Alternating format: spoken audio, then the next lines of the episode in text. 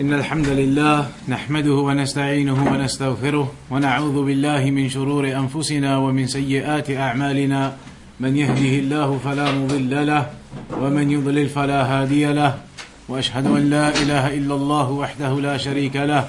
وأشهد أن محمدا عبده ورسوله.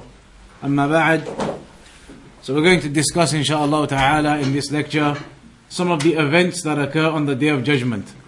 And particularly we're going to discuss some of the particular scenarios on that day with regards to the weighing scale. So we know that this particular residence, this particular earth that we've been placed upon, then this earth is a time for gathering the good deeds. And that's why the Salaf they used to say, as Ibn al-Qayyim mentioned, that there are three places of residence. There are three places where you live. You either live in this world, this dunya, this earth, that's one place where you live. Then you live after that in the barzakh, in the grave, up until you wait for the day of judgment to happen. That's the second place where you live, in the barzakh. Then the third place where you live is in the hereafter, in the day of judgment after that, either in paradise or in hell. So there are three places this earth, the barzakh, and then the hereafter. From those three places, there's only one of them where you can do your deeds and your obedience and your actions and gather them as much as possible for the pleasure of Allah, sincerely for the sake of Allah. That is not in the hereafter, then it's finished. It's not in the barzakh, that's finished. It's upon this earth when you are still upon life. Because once a person dies from this world, then your actions are cut off. إذا مات العبد انقطع عنه عمله إلا من ثلاث. When a person dies, when a servant dies, then his actions are cut off. Your deeds are cut off, except from three. In the narration it mentions that there are three things that continue, and the reward continues. Sadaqatin jariyah, ongoing charity. Maybe you gave some form of ongoing charity to a masjid or something of that nature, and so even after your death, the people carry on benefiting from the money you gave. Maybe you helped to build a masjid. Even after you die for hundreds of years, the Muslims are going to be coming and praying in that masjid. So it's a continuous form of charity. Also, وَلَدٍ صَالِحٍ يَدْعُو لَهُ A person when he dies, his actions are cut off, except from the ongoing charity and also a righteous child that he leaves behind. A person, he brings up his children in the correct and the proper manner, educates them upon Islam, educates them with the methodology of the Salaf, and they are raised up practicing that religion. Just like in the hadith it says, سَبَعَةٌ يُذِلُّهُمُ اللَّهُ فِي ظِلِّهِ يَوْمَ لَا ظِلَّ إِلَّا ظِلُّهُ Seven people or seven types of people that Allah will shade under His shade on that day when there is no other shade. One of them is شَابٌ نَشَأَ عَلَى عِبَادَةِ اللَّهِ a youth, a young person who grows up on the worship of Allah. So another thing that benefits you after your death is if you leave behind righteous children who then make dua for you and seek forgiveness for you, ask Allah to forgive you. That will be of benefit to you after your death. And the third thing which is mentioned is ilmin yuntafa'u bih. That a person leaves behind righteous knowledge, good knowledge, knowledge of the Quran and the Sunnah in accordance to the methodology of the Salaf of this Ummah then that knowledge, even after your death, the people they benefit from it. And they read after you've died your books that you wrote, or they uh, uh, listen to CDs, or the other forms of knowledge that you left behind. People benefit from it after your death. That is something you benefit from continuously thereafter also. But otherwise, generally speaking, a person dies, everything, his actions, otherwise, they are cut off. What you have done now, you have presented and you've done it for yourself in this world. After that, then there isn't an opportunity, as it's mentioned in the Quran in so many places. When the kuffar and those individuals they say, Allah return us, let us go back and have another opportunity. But then it's impossible. So this world, that is the chance to gather the deeds. When that chance expires, then that opportunity has gone. But when those deeds have been gathered, and the person strives to do as much as he is able in the worship and obedience of Allah upon sincerity, then on the day of judgment will be the reckoning for every individual. will be the reckoning, the accountability of all of us on that day. Every single person. From that accountability is the weighing scales that have been mentioned within the Quran and the Sunnah. That on that day there is going to be a pair of weighing scales and everybody's deeds are going to be weighed up on those scales. What can be said regarding these weighing scales?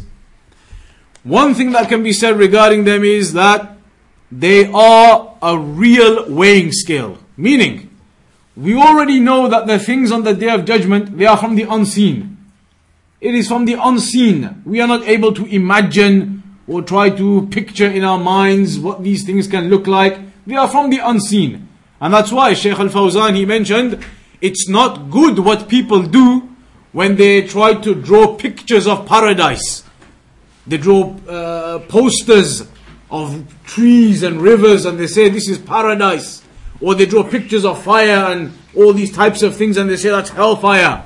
Trying to draw pictures and imagine what they look like isn't really good. Because we don't have this knowledge of the unseen. That's why it says in the narration there are things in paradise that no eye has seen, no no uh, uh mind has ever thought of. So it's from the unseen and we don't know what the exact details are. But even though we don't know the exact details, we do know that on the day of judgment there's going to be a weighing scale and everybody's deeds are going to be weighed up the good deeds, the bad deeds. And that is a real weighing scale which has two sides to it and a middle part. You're, uh, you're familiar with what normal weighing scales look like. That is a real weighing scale on the day of judgment with two sides and a middle section. Even though, like I said, it's not possible to imagine the exact details of what it looks like and how big it is and the shape. We don't know that. We don't know the details or the specifics, but we do know it is a real weighing scale. And there are two sides. And when the deeds are put into it, one side goes heavy, one side goes light. That is established. So be aware that there is a real weighing scale where those deeds will be weighed up. But then the question is, how are the deeds of the people weighed up on that weighing scale?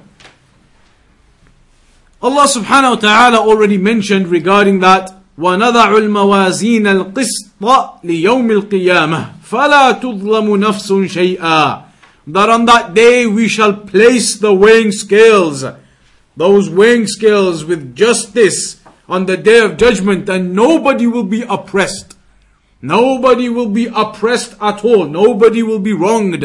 All of your deeds exactly and precisely everything you did, then it will be presented onto the weighing scales to see if your good deeds are heavier or your evil deeds are heavier. So that is proven that this weighing scale will occur on the day of judgment. But the question is, how are the deeds of the people going to be weighed up in that weighing scale? There are actually several different narrations in the Quran and the Sunnah, or several different ayat and several different narrations, particularly the narrations that speak about the manner in which the weighing will occur on the day of judgment. So, you tell me, how is the weighing going to be done? How are the deeds of the people weighed? How are the deeds of the people going to be weighed in the weighing scale? How though? The good and the bad, but how? The scrolls, that's one. Do we not know that Allah mentioned, وَإِنَّ عَلَيْكُمْ لَحَافِظِينَ كِرَامًا كَاتِبِينَ يَعْلَمُونَ مَا تَفْعَلُونَ That we have the noble guardians upon you writing everything that you do and they are aware of everything that you do. The angels that write down everything that you do, you say, that's all recorded. Every big thing, every small thing, every word that you utter, all of that is recorded in the books. The angels, they write down all of that. So one opinion is that on the day of judgment, these books, where all of your deeds have been written in and recorded, and every single thing is written and recorded. There's a hadith which mentions, وَإِنَّ الْعَبْدَ لَيَتَكَلَّمُ بِكَلِمَةٍ مِّن سَخَطِ اللَّهِ لَا يُلْقِي لَهَا بَالًا يَهْوِي بِهَا إِلَى جَهَنَّمْ That maybe sometimes a person says something evil, he says something bad, he swears, he abuses, he curses, he lies, he says something wrong against the religion. And he doesn't even pay any attention to it. Sometimes people, they get so much into sinning and using their tongue to abuse and lie and slander and namima spreading stories and tales and all of these evil things, they don't even concentrate or pay attention to what they're doing. They say something bad, they swear, they abuse, they lie, and they don't even recognize or pay any attention to what they've just done. But on the day of judgment in the hadith it says it's written down. Even though you may not have paid attention to what you said, because it was something evil, or even if it was something good, it is written down. And on the day of judgment you'll be held accountable for it. That's why in the hadith it also says, وَإِنَّ الْعَبْدَ لَيَتَكَلَّمُ بِكَلِمَةٍ مِّن رِضَى اللَّهِ لَا يُلْقِي لَهَا بَالًا That maybe a person also says something good. Again, maybe he doesn't pay attention to it. Just something he says, it's goodness, sincerely for the sake of Allah, in accordance to obedience to Allah, practicing the religion. But the person forgets about it, he doesn't remember, he just doesn't pay attention, he says something good. He does something good. Even if he doesn't remember, he doesn't pay attention, it will be recorded that he did this good action, he made this good statement. And on the day of judgment, you'll be rewarded for that. So everything, big and small, it will be there in the books. So one opinion is that the weighing scale, when it is put out, the books of the people will be placed into the weighing scale. The book with your good deeds on one side, the book with all of your evil deeds on the other side, and then the weighing scale will take effect. And you'll be able to see which of the two books is heavier. Is it the book with the good deeds that is heavier? Or is it the book with the evil deeds that is heavier? That is one opinion. How do we know that? Because like we said before in the previous lessons, the difference between Ahlul Sunnah wal Jama'ah, who are truly Ahlul Sunnah wal Jama'ah and the other groups and sects and people, is that they will always give you the exact evidences. So where is the evidence? Where is the proof that the books where the angels are writing, they are going to be put into the weighing scale to check the weight of the good and the bad to decide the accountability of a person. What's an evidence for that?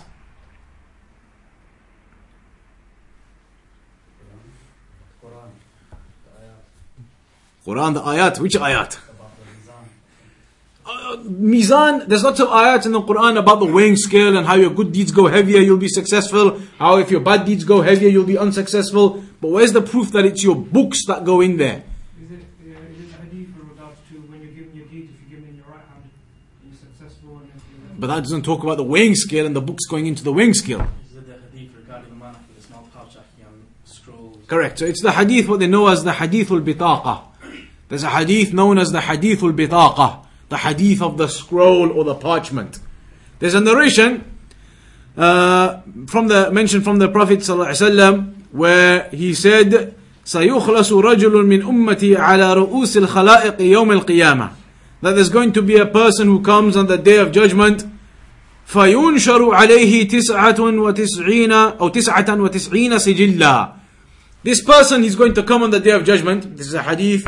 A person's going to come on the day of judgment for his accountability. And he's going to have 99 scrolls. You know, a scroll when you roll it out, it's uh, folded up and you roll it out as a scroll. He's going to have 99 of these scrolls. Each one of them, when you roll it out, it's as far as the eyesight can see. It goes on and on and on. It keeps- keeps rolling out and out as far as the eyesight can see. That's one.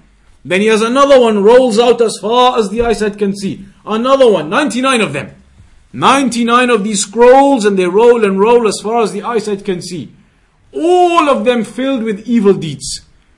Every single one of those 99 huge scrolls filled with evil deeds. It says here, these 99 scrolls, they are going to be presented. كل سجل مد البصر. Every one of them as far as the eyesight can see. ثم يقول له Then it will be said to him, أتنكر شيئا من هذا?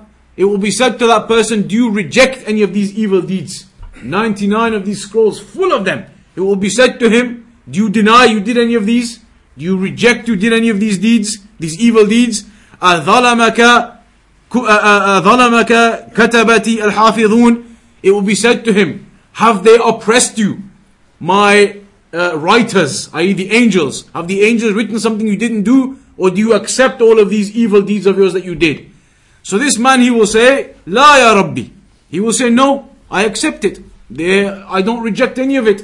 He will accept that he did these evil deeds. He won't try to deny it or try to get out of it. He will say, La ya Rabbi. He will say, no my Lord, I don't have any excuse. I know I did all of these evil deeds.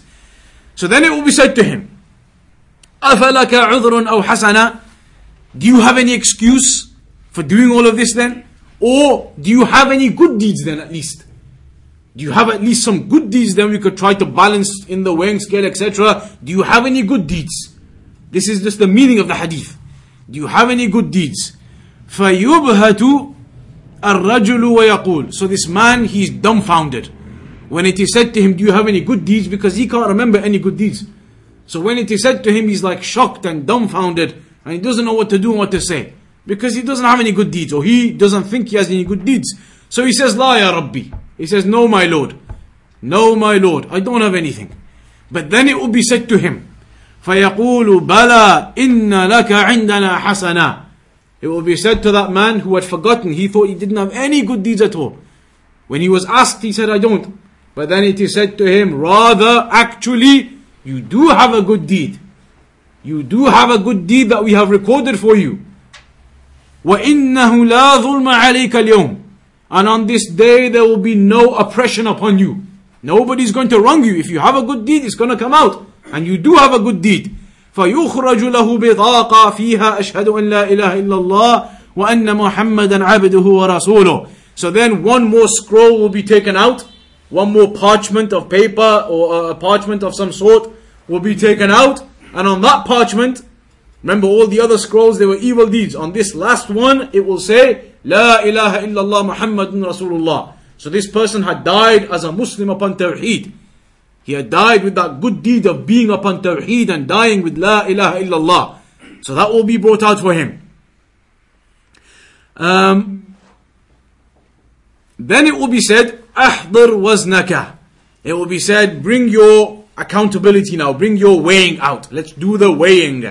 فيقول يا ربي ما هذه البطاقة مع هذه السجلات. So the man will say, as if he's like shocked, he doesn't understand. He will say, what's this one paper with La ilaha illallah, or this one parchment or scroll with La ilaha illallah in it? What's that compared to these 99 scrolls of evil deeds? 99 of them as far as the eyesight can see. What's this one, one parchment going to do compared to that? He thinks it's not going to do anything. The evil deeds are going to be so much heavier. That's what he thinks. So he says, what's, the, what's this going to do compared to all those evil deeds? فَيَقُولْ إِنَّكَ لَا تُظْلَمْ But it will be said, Allah will say to him, you're not going to be oppressed. I.e. that good parchment is going to be weighed up. فَتُوضَعُ سِجِلَّاتْ فِي كِفَّةٍ وَالْبِطَاقَ فِي كِفَّةٍ So all of those evil parchments, those evil deeds with the, uh, upon those parchments, upon those scrolls, they'll be put on one side of the weighing scale. Uh, and the other parchment with the La ilaha illallah in it will be placed on the other side of the weighing scale. فَطَاشَتِ السِّجِلَّاتِ وَثَقُلَتِ الْبِطَاقَةِ So all of those scrolls and those parchments, they will fly up and that one parchment with the La ilaha illallah will be heavier.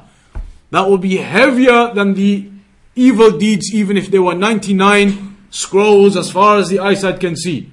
That is a proof for the virtue of Tawheed.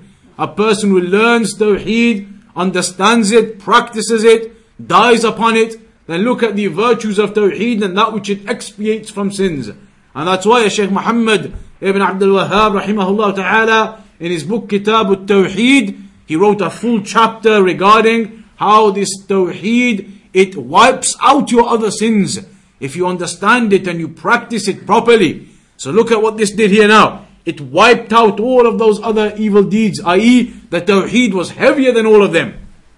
And so, ثقلت البطاقة قال فلا يثقل اسم الله شيء and then Allah said nothing is heavier than the name of Allah i.e. nothing is heavier than this tawheed and this practice and obedience to Allah and worship upon sincerity the point of that narration is to prove that the books or the recordings of the people they get weighed because that's exactly what happened here with this person his recordings of his evil deeds those parchments those scrolls those books they were put on one side, and the recordings of his good deed, even though it was only one, La ilaha illallah, that was put on the other side. So that is a proof that it is the books, the records that the angels are writing down, that will be put into this weighing scale to see which is heavier, which is lighter.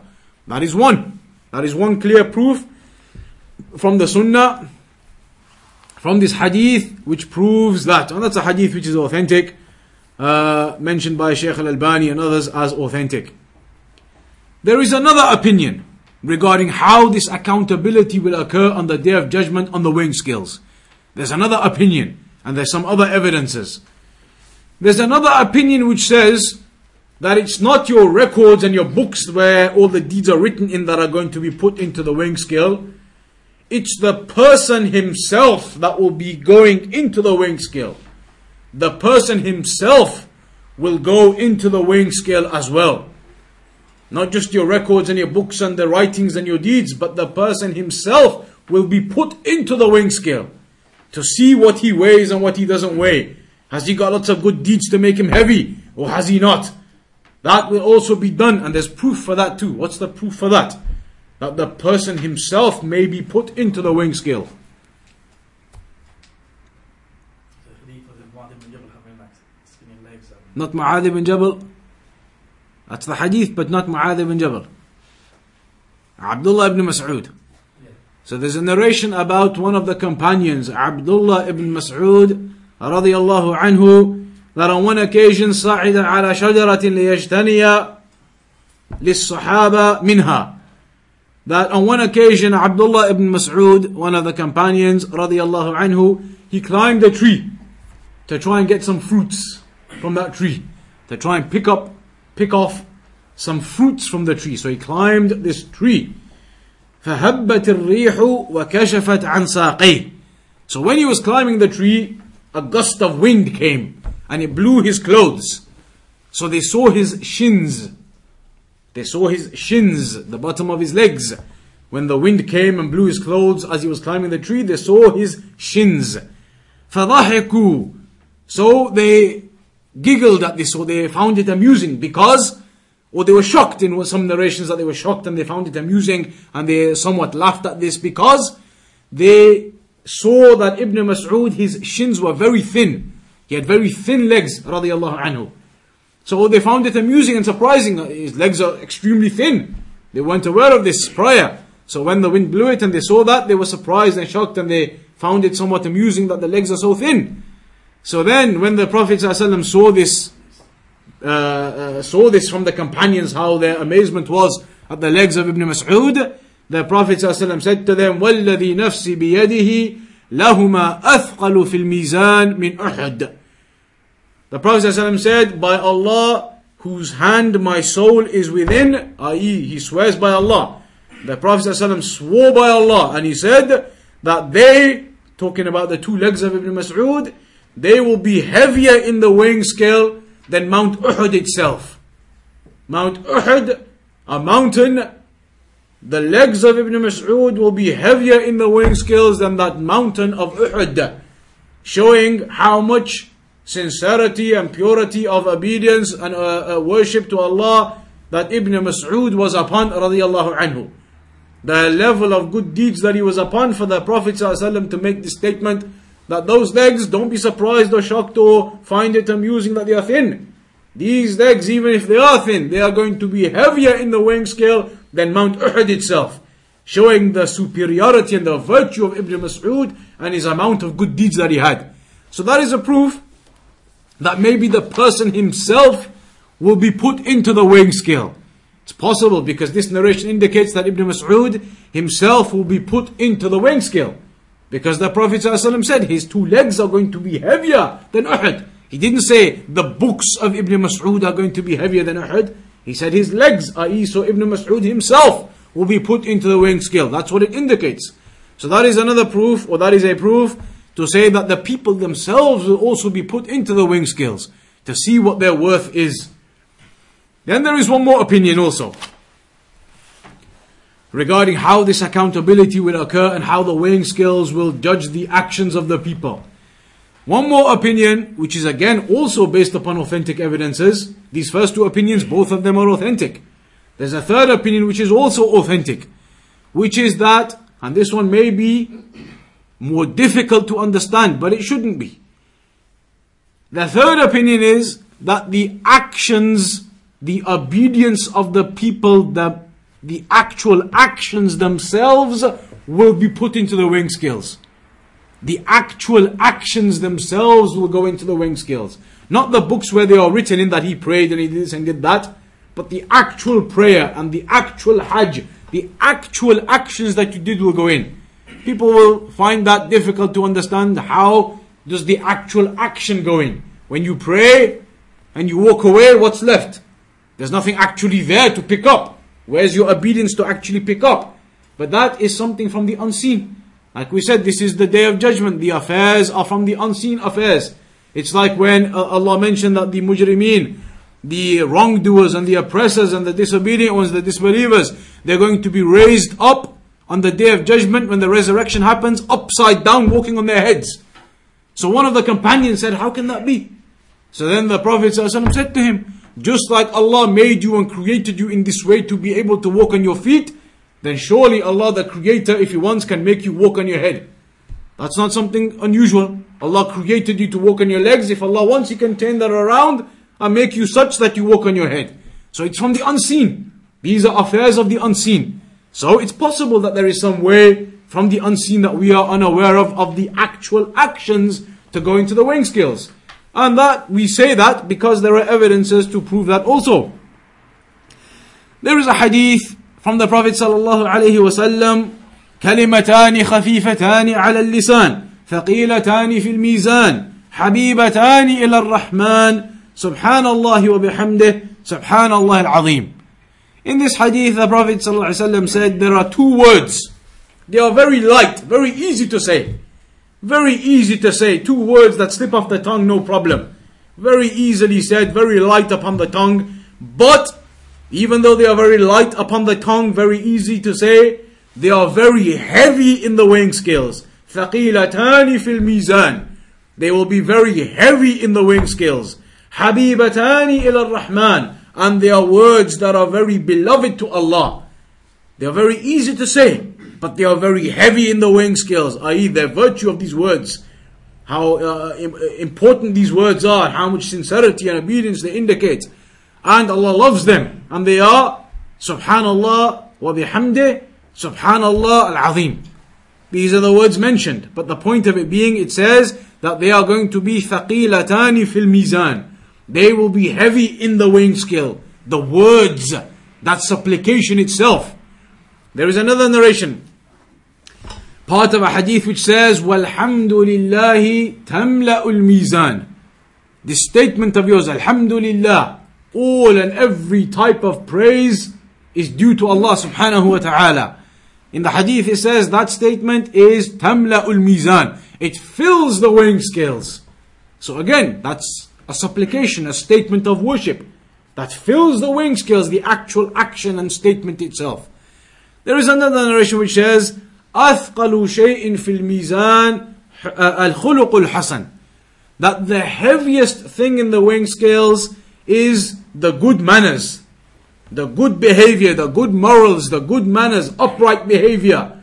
Just like it's mentioned about the Prophet ﷺ, إِنَّمَا بُعِثْتُ لِأُتَمِّمَ مَكَارِمَ الْأَخْلَاقِ That I was sent to perfect the manners of the people. And also, um, Aisha radiallahu anha mentioned, كَانَ خُلُقُهُ الْقُرْآنِ That the behavior of the Prophet ﷺ was just like the Quran as it's mentioned there. Everything practicing and implementation of the Quran. So that is something that's mentioned. A person who is upon this honorable behavior, an honorable character, good manners, good behavior. He doesn't lie, he doesn't deceive, he doesn't cheat, but he behaves in a good and honorable manner, good behavior, morals, then that is from the heaviest of the things in the weighing scale. So again, it talks about the actual action, the goodness and the behavior and the honorable actions as being heavy in the weighing scales.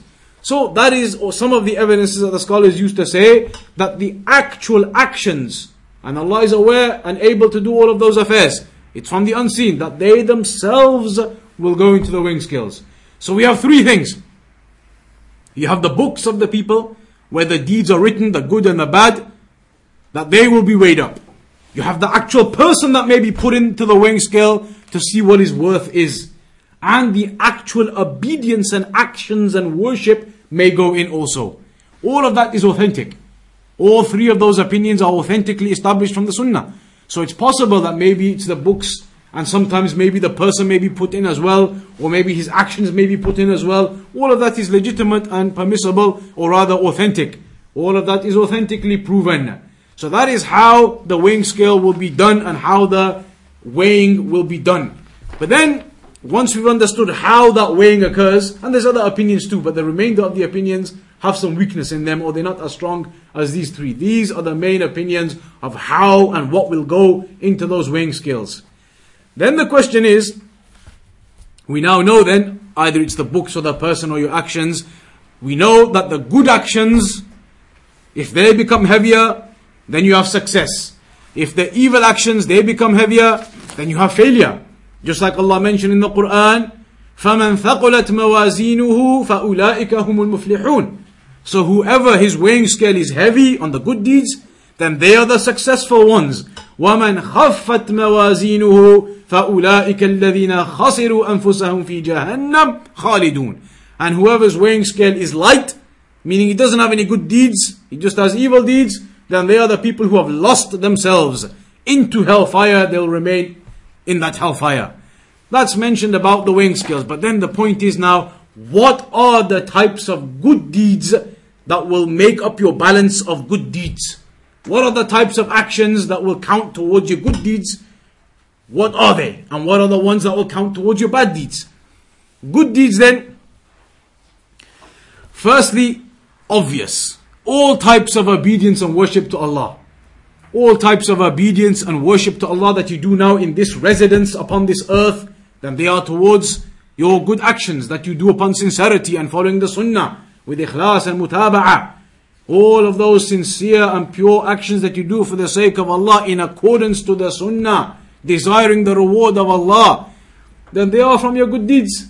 Just like Ibn Taymiyyah said, Al-ibadah اسم جامع لكل ما يحبه الله ويرضاه من الأقوال والأفعال الظاهرة والباطنة that worship it is a comprehensive term it's something which is comprehensive it includes a lot of things but what does it include worship what are all these things that it includes actions and statements dua and supplication recitation of the Quran actions of the heart of the limbs whether they are open and apparent or they are concealed and hidden as long as it is from that which Allah loves and is pleased with, then they are actions of worship and obedience.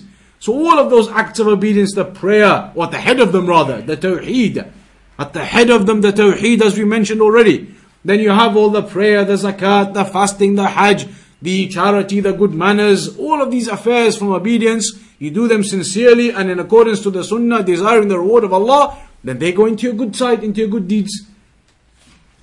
But what else? There are more things than that. That's obvious. All your good deeds, they go into your good side.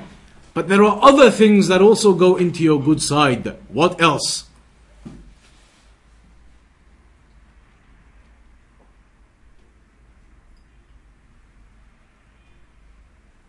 One we already mentioned.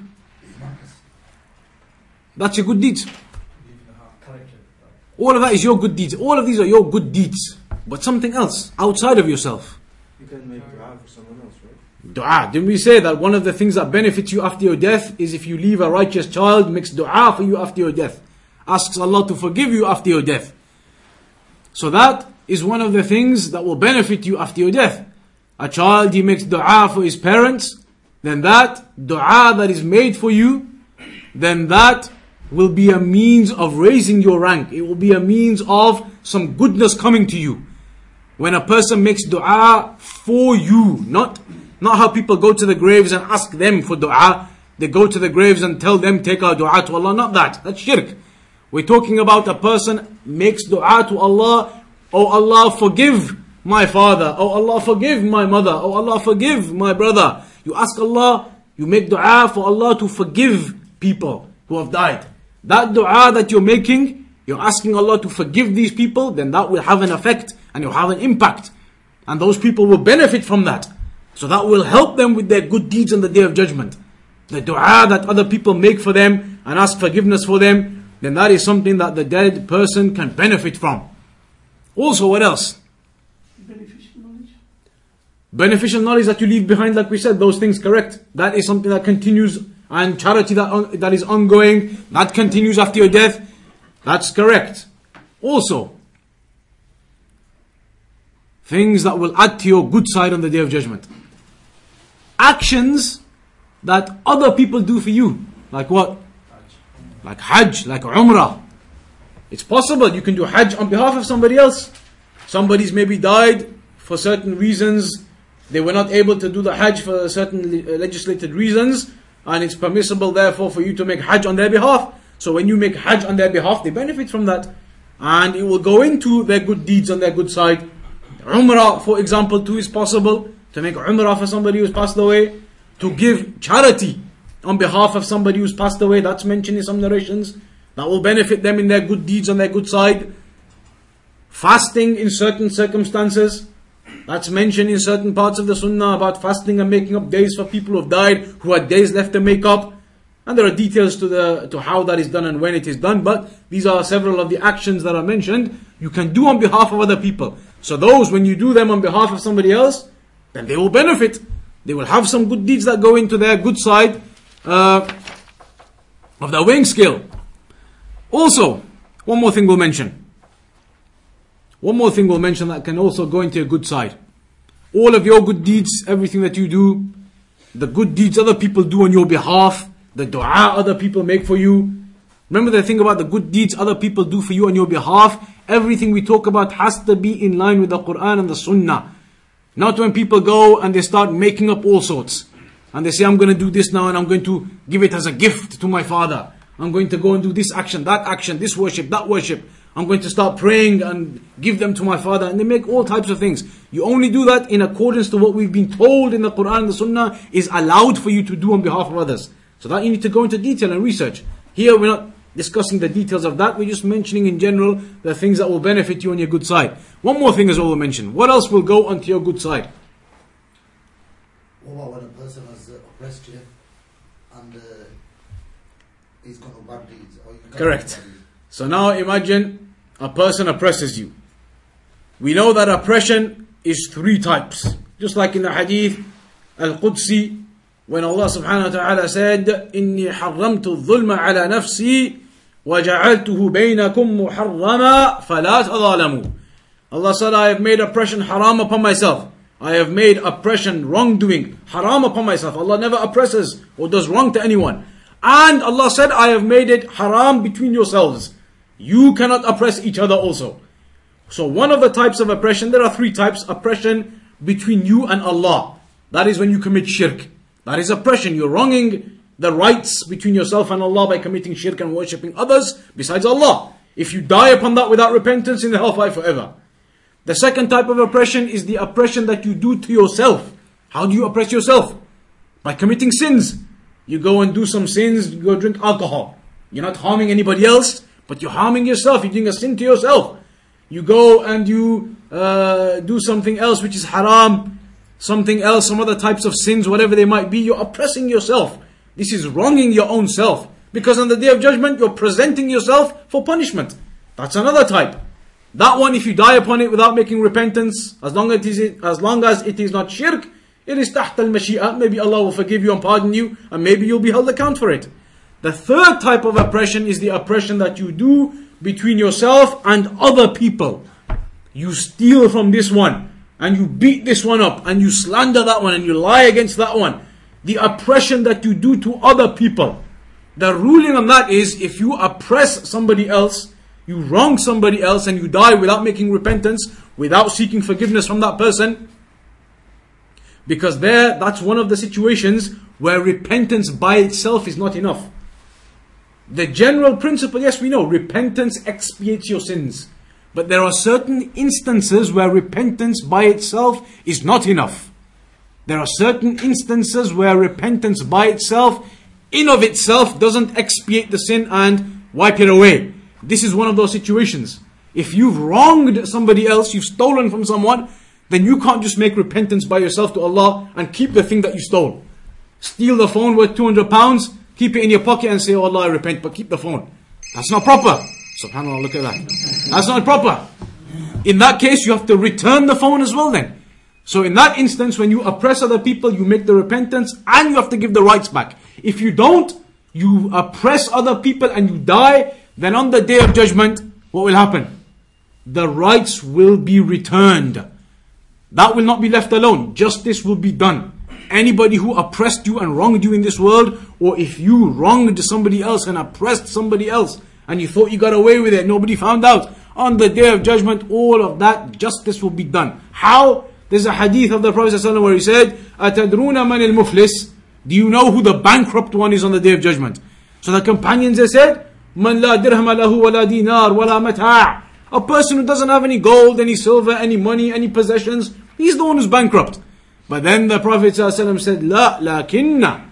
Rather, however, the, uh, the bankrupt one on the day of judgment is a person, and imagine this now, the bankrupt one on the day of judgment is a person who used to pray, and he used to fast, he used to do hajj, he used to give charity, he used to do worship. But at the same time, even though he used to do all of this worship, he used to abuse people. And he used to lie about people and slander people and deceive people and beat people. So even though he was doing worship, at the same time, as a part of his character, he used to oppress people as well. So on the day of judgment, he will be bankrupt. How? Because then all of those people who he oppressed, they will come and justice will be done. How? Because they will come and they will take good deeds out of his good side. He used to pray, he used to fast, he's got good deeds. These people who he oppressed, they will come for their rights back. How does how do they get their rights back? By taking some of his good deeds from his good side. So they'll take a few. This person got oppressed, he comes, he takes a, a few good deeds, justice has been done, he's happy now. Another person comes, he's been oppressed, he takes a few good deeds, justice has been done now. Like that, all of these people who were oppressed, one by one, they'll come and they'll take some good deeds to make the justice and equality. Up until all of his good deeds, they run out on his good side. They've all run out. All these people he oppressed, they've come bit by bit and taken them away. And still there's people left. Then what happens? There are still people left needing to get justice. There are still people left more who he used to oppress. But now he's got no good deeds left to give them. So how can he do justice now? Now, those people who he oppressed, some of their bad deeds from their bad side will be taken out and given to him. So now that's justice. Some of their bad deeds have been taken away and given to this person who oppressed them. So that's equality now. So now, bit by bit, their bad deeds will go onto him as well. So now, what's left of him now? He is bankrupt. His deeds have gone and his bad deeds are piling up from other people as well. That is the bankrupt one on the day of judgment. So the point of that being that one of the things that you'll benefit from into your good side is if people oppressed you and they wronged you and they took your rights, then on the day of judgment you will be able to take some good deeds from them and put them into your own good side. That will also go into your weighing scale on the day of judgment. So then, once that occurs, and you've got all of your good deeds and all these various affairs that we've mentioned, and they are in your good side, and all of your evil deeds, they are in your evil side, then the weighing scale takes effect. There's one of three possible things that could happen. Either your good deeds will be heavier than your evil deeds, in which case you are successful and you enter into paradise, that is the reward that Allah has mentioned in the Quran. For the one whose good deeds are heavier than his evil deeds, the weighing scale shows your good deeds are more than your evil deeds, then you are successful, you are in paradise. If, however, the opposite occurs, your evil deeds are greater than your good deeds, then what occurs then? الحالة الثانية رجحان السيئات قال ابن القيم ابن القيم said قوم مسلمون خفت موازينهم ورجحت سيئاتهم على حسناتهم فغلبتها السيئات There's a group of people from the Muslims We're not even talking about the kuffar, the Muslims who their evil deeds are going to be more than their good deeds and their evil deeds will be greater So with these types of people, the scholars they differ about what will happen to these Muslims whose evil deeds were greater than their good deeds. Many of the people of knowledge they say that those types of people will be under the command of Allah. Even though their bad deeds were heavier, maybe, as long as there was no shirk obviously, then maybe Allah will still pardon them. Maybe Allah might still forgive them and allow them to go. It's possible. Some scholars say though if their evil deeds were greater, then they will be punished first in the hellfire. They'll be punished for a, a period of time, for a certain amount of time, and cleansed from those evil deeds, etc. Then afterwards they'll be taken out and put into the paradise. And there's more detail to how that occurs and how they come out and they go to the river and they drink and they're like pearls, etc. But this is mentioned. There's a third scenario though. There's a third scenario, which is what? Exactly. Imagine now it's possible after everything has gone in and the weighing scale takes effect, the good and the evil are exactly the same. Your good deeds after everything's been put in, all those things that we mentioned, and your evil after everything's gone in, the weighing scale happens and it's exactly equal. You haven't got one more good deed than your evil deeds, and you haven't got one more evil deed than your good deeds. It's exactly the same. So what happens to those people? Where do they go? Paradise, hell, Will they get tested? tested. Is it like the people of heights it's called, or um, The people of? the people of the heights? Or Of the heights. Ah, people of the heights. What's the heights? It's where the good deeds and the bad deeds are level the same. Correct. So what's that in Arabic, in the Quran? Which surah are we talking about? Surah Al-A'raf. In the Quran, there's a surah which speaks about this issue. It's called Surah Al-A'raf. At the beginning, towards the beginning. Surah Al-A'raf. That one speaks about these people who have their weighing scale done and their deeds are exactly equal. For those people then, what's the ruling then? What happens to them? Where do they go? Is there with Allah and if He wants, He can like make their good deeds. Firstly, what happens is they go to this place called Al A'raf. That's the name of the surah in the Quran. They go to this place, Al A'raf, and that is not hellfire and it's not a part of paradise. It's not paradise and it's not hellfire. It's a separate place they go to, Al A'raf. And it's mentioned in the Quran how they can see the people of hell and they can see the people of paradise and they make dua, etc. But they go to this place. They don't go to paradise and they don't go to hell. They go to this Al A'raf because they were exactly equal. Then they stay there and they wait there. They wait and they wait and they wait as long as Allah wills for them to stay. Then eventually, whenever Allah decides in His wisdom and in His decree to take them out from that place, they are taken out from that place and then where do they go? To hell and then to paradise or to paradise directly? How? Where? Paradise. To paradise directly. They wait at Al A'raf. Then, after, whenever Allah decides upon His wisdom, they are removed from that and taken to paradise. And that is from the mercy of Allah subhanahu wa ta'ala. These people who were exactly equal, if they were put into hellfire, that would be injustice. Because they were equal exactly. So they don't technically deserve to go to hellfire. So they didn't. They go to that place, Al-Araf, and then from the mercy of Allah, He removes them and puts them into paradise in the end.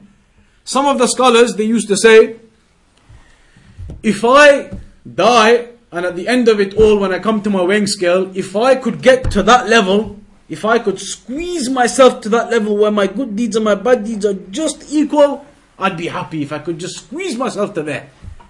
This is how they used to be with their piety and their humbleness. Not like the people now, they say, Alhamdulillah, I think I'm safe. Uh, I feel like I'm okay. I think I think I'm up there with my good and my bads down there. I feel okay these days. That's not the way to feel and that's not the way to think. The Salaf, they were very cautious all the time about that. Very cautious whether their deeds have been accepted or not. Whether they have been accurate or not. So a person must always be upon that cautious state. Not to feel like that's it. I'm sure I'm safe. I've been praying my five prayers. I've done this. I've done that. I must be okay. My way, my wing scale will be okay. Nobody should ever think in that way. You should always be cautious. And that's why Ahl Sunnah wal Jama'ah love fear and hope. You have fear that maybe you could be in the wrong, you could be punished, your deeds may not be accepted. You have fear of the punishment of Allah. But at the same time, you have hope. You have hope Allah will accept and you'll be forgiven and you'll get reward, etc. You'll be in paradise. You balance it out always. Fear and hope with that love. Never go too much on hope, I'm safe, I've got nothing to worry about. Whoever does that, they say, is somebody who has not understood the way of the prophets and the messengers. Imagine now Ibrahim alayhi salam. Ibrahim alayhi salam, the second greatest messenger of all of them after Muhammad the Khalilullah, the most beloved one of Allah, with the Prophet. Ibrahim alayhi salam, he made dua to Allah wa janubni wa baniya an na'bud al asnam. Ibrahim alayhi salam, he made dua to Allah and said it's in the Quran. Allah protect me and my descendants from worshipping the idols. The scholars they said Ibrahim alayhi salam, the second greatest messenger, the beloved one of Allah, and he's afraid for himself and he's making this dua Allah protect me from worshipping idols. Protect me, don't ever let me fall into worshipping idols. That shows you, the scholars they say, if Ibrahim salam was that cautious about it, I'm making dua to Allah, protect me and keep me firm, then what therefore of people now who think they're safe? Ibrahim salam didn't think in that way that I'm safe and there's no need to make this dua. He made the dua and he asked Allah for firmness and steadfastness. So that's how a person should be, like the prophets and the messengers, asking Allah to keep him firm to keep him grounded. And that's like the ayah, يُثَبِّتُ اللَّهُ الَّذِينَ آمَنُوا بِالْقَوْلِ الثَّابِتِ فِي الْحَيَاةِ الدُّنْيَا وَفِي الْآخِرَةِ Allah makes firm the people who believe and have iman with a statement that keeps them firm in this world upon guidance and staying away from the doubts and the evils and keeps them firm in the hereafter upon uprightness in being able to answer the questions of the angels when they come in the graves who is your lord who is your uh, messenger what is your religion they are kept upright in being able to answer them. The people of Iman, those who practice the religion upon sincerity, upon the sunnah of the Prophet in accordance to the methodology of the Salaf. That is what a person should strive to do in all circumstances. And gaining knowledge, that is from the greatest of the means that helps you with that. Gaining knowledge in whatever way that is. Reading the books of the scholars, the authentic books, the authentic CDs, lectures, coming to lessons like this it's all within blessing. And we ask Allah to make these gatherings blessed, to be able to benefit. This is where the benefit comes. You bring yourselves, your families, your relatives, and you learn about the ayat of the Quran. You learn about what Allah is saying. You learn about what the ahadith are telling you. That's what increases your iman. That's what then increases your worship. That's what then increases your good deeds. And that's what then increases your good balance on the day of judgment. So we ask Allah to make that easy upon us. And we've only got through half of it. We wanted to discuss also the bridge over hellfire, but we don't have time for that now. Allah alam, maybe next time we'll do that. Uh, perhaps in the next lecture we could discuss that too, the bridge over hellfire. But that will be uh, on, uh, in two weeks' time, Sunday the 7th of April, inshallah. But if you follow Al Basira on Twitter, what is it? Al Basira? Al Basira.com. If you follow them on Twitter, you get all the updates of the lectures and when they're going to happen, inshallah or you can leave your details with the brother, telephone number or email address, and you get updates and things as well, inshallah.